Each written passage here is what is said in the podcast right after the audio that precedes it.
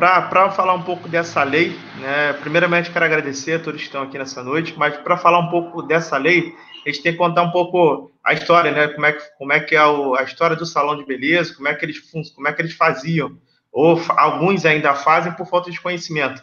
É, muitos eles trabalham na ilegalidade, contrata ali o, o a manicure, o barbeiro, o cabeleireiro, ele coloca o cara para trabalhar, paga uma comissão para o cara fala assim, cara, não tem como é, eu colocar ele como CLT, porque senão meu negócio não vai existir, né? Eu não vou conseguir, é porque todo mundo trabalha assim eu não vou conseguir, é, eu não vou conseguir ter lucro. Então é melhor, é melhor fechar.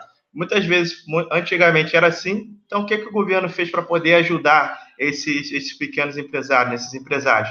É fazer uma, uma parceria, né? Porque muitas das vezes a lei é criada justamente assim. Primeiro ele vê como é que está acontecendo, como é que acontece no, no, mundo prático, e aí depois ele cria uma lei para poder regulamentar né, da melhor maneira possível aquilo que já acontece.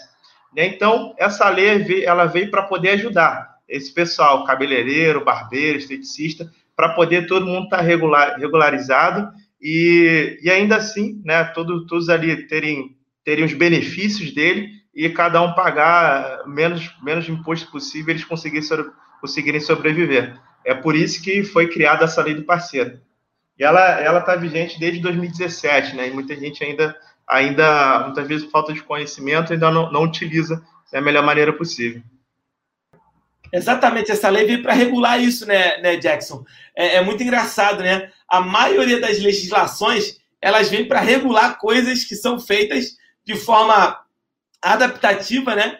Pela, pela, pela, grande sociedade. Por exemplo, a lei da, da Eireli, né, o Eireli, como chamam, né, veio para adaptar o que todo mundo fazia, que era colocar 99% para uma pessoa, 1% para outra. O cara era dono sozinho, né? E aí na Eireli viram que não dava, tem que ser unipessoal. E aí inventaram agora a unipessoal, né? Show de bola, cara. Mas me fala o seguinte, ô Jackson, quais são os profissionais, cara, que podem estar tá abraçados por essa lei? Dá o rol inteiro de atividades aí. Então, quais são esses profissionais? Primeiramente, a gente tem que pensar qual é a atividade fim né, do salão de beleza. Então, então, são todos aqueles profissionais que estão ligados diretamente à atividade fim do salão. Quais são eles? É o cabeleireiro, é o barbeiro, esteticista, manicure, pedicure, é, depilador e maquiador. Esses são os profissionais. Agora, eu tenho algum administrador lá, eu tenho pessoal que faz é, é, a, a, a, pessoal da limpeza, que faz a limpeza. Esse pessoal não pode, infelizmente, não, não vai poder entrar nesse tipo de parceria de salão, né? Porque ele não visa é, ajudar esse tipo de, é, de atividade. Então, sim, aqueles da atividade, sim, que esse que eu citei acima. Show de bola, excelente, excelente. Deixa eu fazer uma outra pergunta, cara. E quais, quais são os benefícios mais claros dessa legislação para o salão e para o parceiro do salão, né? Para o salão parceiro e para o parceiro do salão. Quais são os benefícios aí dessa legislação? Então, essa lei traz, ela traz muito benefício, muito benefício mesmo, é muito bom. É, por quê? Por, vou colocar primeiro aqui quais são os benefícios do, do salão, né, do, do empregador, digamos assim, do, do, do parceiro empregador. Primeiro, é uma segurança jurídica, porque antigamente você, contra, você pegar, é, contratava a pessoa, né, contratava, contratava entre aspas, né, porque chamava ali para poder trabalhar, não gerava nenhum vínculo empregatício, não gerava nenhuma CLT e pagava todo mês aquela comissão para aquele cara ou para aquela pessoa, né? E aí a, pessoa trabalha lá por 10, 15 anos ela está muito feliz. Enquanto está trabalhando, está recebendo a comissão dela, está recebendo o dinheiro. Chega, chega um determinado momento que ela pretende sair, ou porque ela quer abrir o próprio salão, ou porque você não está mais satisfeito com essa pessoa e decide demiti-la. E o que, que ela faria? O que, que ela faz? Né? Ela pega, cara, é, ele sempre me pagava, eu vou, eu vou querer entrar na justiça para gerar vínculo empregatício. E aí você, o, o, o, o empregador, teria que pagar todos, as, todos os encargos trabalhistas. Ele não conseguiria se manter mais de ter um vínculo empregatício e você pagar ali a comissão direitinho, sem nenhum problema. Né, o segundo ponto que ele te ajuda também é você, esse valor que você vai repassar para ele não é computado como a tua receita bruta. O que, que significa isso? Você não paga imposto em cima do valor que você repassa para ele. Né? Então, esse já, eu acho que assim, isso já, já é um ponto muito bom, é, é um ponto ótimo, que, que ajuda ainda mais ainda, além de você regularizar, né? Que antigamente você, além de você pagava comissão, tinha um risco e ainda pagava imposto. Agora não, você divide o imposto e ainda diminui o risco. Então é um ganho duplo aí que você tem é, em cima disso, né? O empregado, o empregado, por sua vez, ele tem, ele também é ajudado da seguinte forma: que antes ele estava legal, então ele não tinha direito é, aos benefícios ali do, do INSS, né? Quando ele, ele vira um parceiro ali e ele pode, ele pode entrar como, como um microempreendedor individual e ele recolhe ali em cima do imposto, né, que gera uma guia em torno de 50 reais por mês, ele paga o INSS ali por dentro também. Ou seja, ele está também, é, ajuda ele a estar tá contribuindo para o INSS e ter os benefícios do, do INSS. Além do mais, ele pode também é, regular, regular, regularizar a questão das rendas dele, se precisar alguma vez comprovar a tua renda para poder é, comprar uma casa, comprar, parcelar, financiar algum bem, e ele te ajuda também o, ao, ao, ao trabalhador nesse sentido. Então, é, é, um ganho mútuo ali, é um ganho dos dois, nesse, na, nesses benefícios que a lei do salão parceria traz. E até mesmo, né, Jackson, tem alguns softwares que já fazem essa divisão né, de receita, né? Para ajudar o pagamento da parte do, da parte do parceiro, como ajudar o, a tributação do salão parceiro, né? Existem softwares que já dividem isso. E, pessoal, eu, eu, eu, não chamo de comissão, né? Eu chamo da, da remuneração parte. Porque, porque comissão deriva-se de, de alguma coisa, né, que você que você está intermediando ali, né, algum, mas não, ele está ele, tá, ele tá executando. Então é a parte dele da remuneração. Até mesmo na, na, na lei do salão parceiro, é, a gente estava falando, né, a, o valor que fica para o salão parceiro justifica-se pela estrutura, pela alocação do espaço, né, por todo esse, esse contexto do salão que está sendo posto à disposição para o, o, o parceiro trabalhar, né? Então, é, é, é, é um repasse, não uma comissão. Acho que comissão fica feio, né? É o repasse da parte da, da, da do, do valor é, do trabalho do parceiro, né? Não é isso? É isso que eu, que eu imagino aqui. Só mais uma perguntinha aqui, Jackson, antes da gente ir para a parte do tributário aqui. Mais uma perguntinha. Quais cuidados legais que devem ser tomados pelo salão antes da gente começar a responder as perguntas? Quais cuidados legais devem ser tomados pelo salão? Vamos lá. O primeiro cuidado legal é que muita gente já, já até pegou alguns, né? Que às vezes ele acha que por só o, o, o parceiro dele abrir um MEI, ele já está incluso nesse, nesse benefício. Né? E não é bem assim. É, é, além dele ter que abrir, é, além dele abrir o MEI, ele também precisa homologar no sindicato. Você precisa ter um contrato, né? E, e, é importante que esse contrato ele seja do sindicato, porque muitas das vezes você faz um contrato por fora e quando chega no sindicato ele não homologa, ele não homologa e ele pede para você fazer de acordo com o contrato dele. Então é importante ver com o sindicato da categoria, né, com o sindicato é, patronal, é, pegar esse contrato e homologar dentro do, do sindicato, né, dentro do sindicato. O, o segundo ponto que é importante também, é, para o profissional, ele, ele se atentar ao valor máximo que é atribuído ali para o microempreendedor individual, né? Valor anual, que, no, que hoje está em 81 mil reais, que significa em torno de 6.750 por mês. Né? Claro que se você tiver um valor um pouco acima disso, abaixo disso em algum mês ou outro, e mais que no final do ano não ultrapassa 81 mil, você ainda pode continuar problema é quando chegar no final do ano, ultrapassar 81 mil é, durante o ano, né? Um, um, os outros dois pontos é que esse contrato ele tem que ser formalizado, né? Tem que levar lá também no, no homologado. E o, e, o, e, o, e o parceiro profissional não pode exercer nenhuma outra atividade, né? Se você, se ele está ali como no contrato, como cabeleireiro, ele tem que ser cabeleireiro. Se ele mudar essa relação, ele fizer alguma outra coisa fora do contrato, e aí você descaracteriza tudo e aí ele pode ser é, considerado como, como CLT, né? como contratante, como profissional CLT. Então, são esses cuidados que, que a gente deve tomar e que querer, parece que não, mas isso acontece muito, isso acontece muito. São cuidados importantes que devem ser tomados. Exatamente. Quantas vezes a gente vê mês, mês de salões de beleza que, que faturam mais do que esse valor às vezes, e eles não estão nem aí para esse excesso de receita, né? Que é um problema, eles estão saindo da, da, da sua, da, da, da, sua regularidade fiscal e estão provavelmente correndo risco, né? É claro, como todos nós sabemos, a gente está num ambiente fiscalizatório para a MEI e para a empresa nacional com muito menos é, é, presença do Estado, né? Então, por vezes, isso acaba ficando de uma certa forma é, solto, né? E ninguém. ninguém é, então, é, é, é, esse o ponto que a gente tem que ter, ter uma, uma delicadeza, né? Eu sempre digo o seguinte, pessoal, eu sempre digo o seguinte: a gente precisa, no mínimo, no mínimo, comunicar o nosso cliente do risco que ele corre, né? A gente não pode se omitir em colocar o risco. Se ele quer correr o risco ou não, aí é uma prerrogativa dele. Mas que nós, como profissionais, consultores da área, temos que colocar o risco. Eu vejo que pouquíssimos contadores colocam esses riscos para o MEI, principalmente quando o MEI está naqueles salões que tem giro alto, que tem ticket médio alto, que são salões é, é, é, é que dão uma remuneração boa para eles, eles não se atentam a isso e acabam deixando isso passar de forma totalmente desapercebida, ok?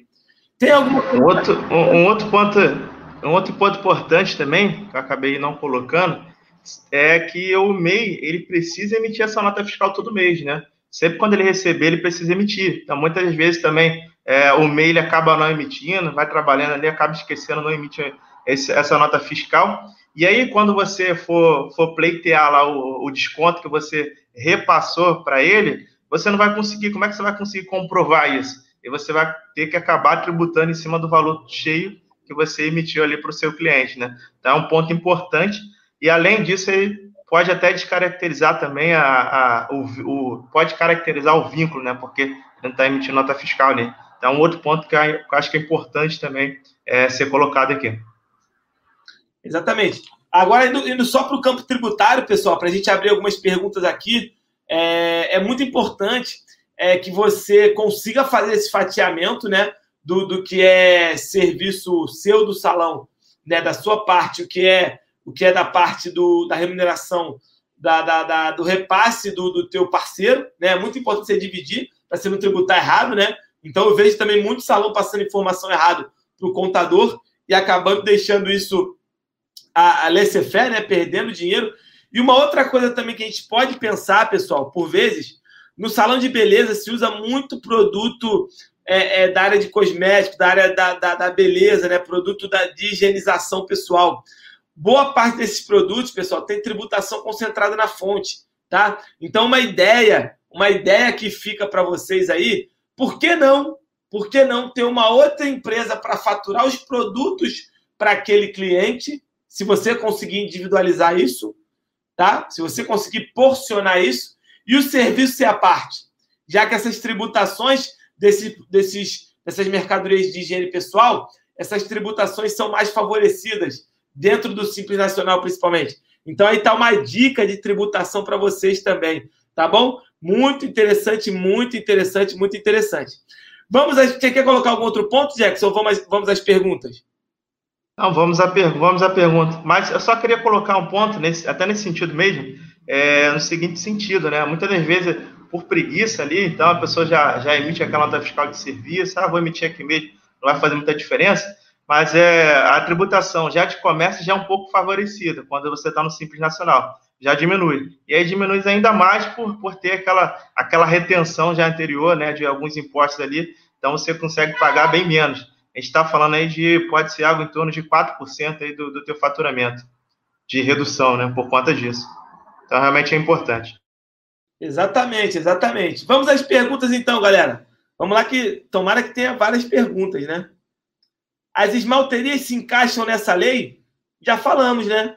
Exatamente, se encaixam, Wilson. Como se dá o pagamento da comissão imposta, já que as máquinas de cartão são do salão parceiro? Então, William, é exatamente dessa forma. O Jackson falou: existe a emissão de uma nota fiscal do parceiro para o salão e essa nota fiscal ela é abatida do Simples Nacional, do cálculo do Simples Nacional. Você deve estar imaginando o seguinte, né? caramba, mas a, a Fazenda Municipal vai cruzar o cartão de crédito com a declaração do Simples Nacional. É, cara, pode cruzar. Só que se você tiver o, o, a contabilidade demonstrando o, o valor que ficou para você e o valor que ficou para o parceiro, o contrato assinado e mais a nota fiscal emitida no mês bonitinho, bota uma data de corte. Ó, todo mundo tem que emitir a nota até o dia 25. Botou essa nota de corte, cara, vai ser feliz. Dificilmente vai ter problema com a fiscalização, tá bom? Então, já falamos também, já falamos. O responsável, cara, dificilmente o responsável pelo salão vai conseguir ser MEI, né? É quase impossível, porque só se o salão não funcionar bem, né? E é um salão, né? Uma atividade empresarial. Complicado. Mas o contrato precisa ser homologado? O contrato precisa ser homologado, sim. O contrato precisa ser homologado no sindicato da região, tá? O sindicato dos cabeleireiros, manicures, né? É, de, de salão, dos profissionais da beleza da região. E se um dos sócios também for o operacional do salão, como fica a forma de tributação? Cara, então, são, olha só, pessoa jurídica, pessoa jurídica versus pessoa física. Estou entendendo isso que você está falando, tá um autônomo. Não se misturam. Se ele trabalhar, ele vai estar à parte. Ou, ou então, se tiver uma pessoa jurídica aqui, que é o salão, e ele tiver aqui uma outra pessoa jurídica só dele, um simples nacional só dele. Não tem problema também. Agora, ele tem que ver até onde isso é inteligente para ele tributariamente falando, tá? Não podemos confundir nunca, pessoal. O sócio de uma empresa não é a empresa, beleza? O sócio de uma empresa, ele é um, um, um agente que faz parte daquela empresa, beleza? Tranquilo? Inclusive, se o sócio da... Olha só, inclusive, eu falei sobre isso nas formas de remuneração do sócio. De quem foi essa pergunta mesmo que falou? Se você estava assistindo as formas de remuneração ao sócio, você vai lembrar que eu falei sobre prolabore. O sócio, quando trabalha, recebe prolabore. Ok? Beleza? Aí você vai ver lá. Vale a pena ser prolabore? Ok? Ou vale a pena ter um contrato com uma outra parte? E essa empresa? É cálculo tributário.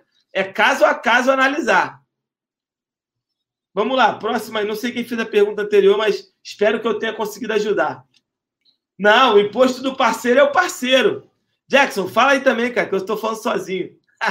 então, é, é, é, o parceiro, é o parceiro, exatamente. Cada um fica responsável ali por, pelos seus impostos. É claro se, se for um autônomo, né? Porque a legislação ela fala o seguinte: ela fala que o, parceiro ele pode ser um MEI, pode ser um, uma empresa do Simples Nacional. Ele não obriga a pessoa a ser. Né? É claro que tributariamente falando, é, é mais vantajoso ele ser um microempreendedor individual, mas ela não obriga. Então, se ele tiver que ser um autônomo, ela ela obriga a, a reter os impostos ali de contribuição social e tudo mais. Né? Mas a gente tem que entender, lembrar que existe uma outra legislação ali do MEI né, do micro, e do Simples Nacional que vai falar, ele vai trazer quais são as opções de retenção é, dos profissionais, né, da, do, de cada atividade da área. Show de bola, show de bola. Então, pessoal, que eu quero dizer para vocês? Essa área do, do, do, da beleza é uma área que está pouquíssimo explorada até agora. Tá? Se você quer atuar comercialmente e avançar dentro dessa área do salão de beleza, vá com uma autoridade e fale tudo isso para o teu parceiro. Tá? Uma outra dor dos salões de beleza é a questão da gestão financeira. Agora, imagina você ajudar a gerir as finanças e ajudar, além disso, fazer com que ele consiga reduzir carga tributária. Isso é maravilhoso, entende? Então imagina você chegar lá como a, como a Gisele faz. Gisele deve estar tá aí. Pô, vou fazer minha unha essa semana no salão ABC. Na semana que vem, XYZ. Na semana que vem, no salão é, é, BCG. Cada semana ela vai no salão, cara. Ela manda bem nisso. E aí, toda vez que ela vai no salão, ela deve falar sobre isso. Sobre a lei do salão parceiro, deve falar sobre licenças sanitárias, né? Que o salão precisa ter as licenças, senão ele é fechado, né? Então, show de bola, cara. Eu tenho, eu tenho, não tenho dúvidas que se vocês forem explorar essa atividade, vocês vão estar muito bem, porque é uma atividade extremamente carente de diagnóstico tributário, extremamente carente também de gestão financeira. Tá bom? Vamos lá, tem alguma pergunta aí depois que eu coloquei? Pode indicar o software? Nossa, velho, tem muito software. Mas tem muito software. Ó, se, eu só botar aqui alguns aqui, ó. Quer ver, ó? Salão 99. É, deixa eu ver um outro aqui. É, Graces. Pô, tem, tem o E-Notas, cara, tem muita, tem muita coisa. Tem, muito, tem o Trinks, que é de agendamento. Cara, é só tu procurar. Procura aí, procura que eu tenho certeza que tem um salão que já faz esse splitamento. Tenho certeza desse splitamento. Então, para encerrar, eu acho que eu acho que a gente tem um, um, um mar azul aí, né? De, de oportunidade que a gente pode, pode ser explorado, que muita gente, às vezes, por falta de, de conhecimento, acaba não explorando, acaba fazendo isso, tem riscos, né? E acaba não explorando. Acho que, acho que é uma oportunidade boa que a gente tem por aí. E precisando de ajuda, a gente também está aqui. Beijo, valeu! Tchau, pessoal.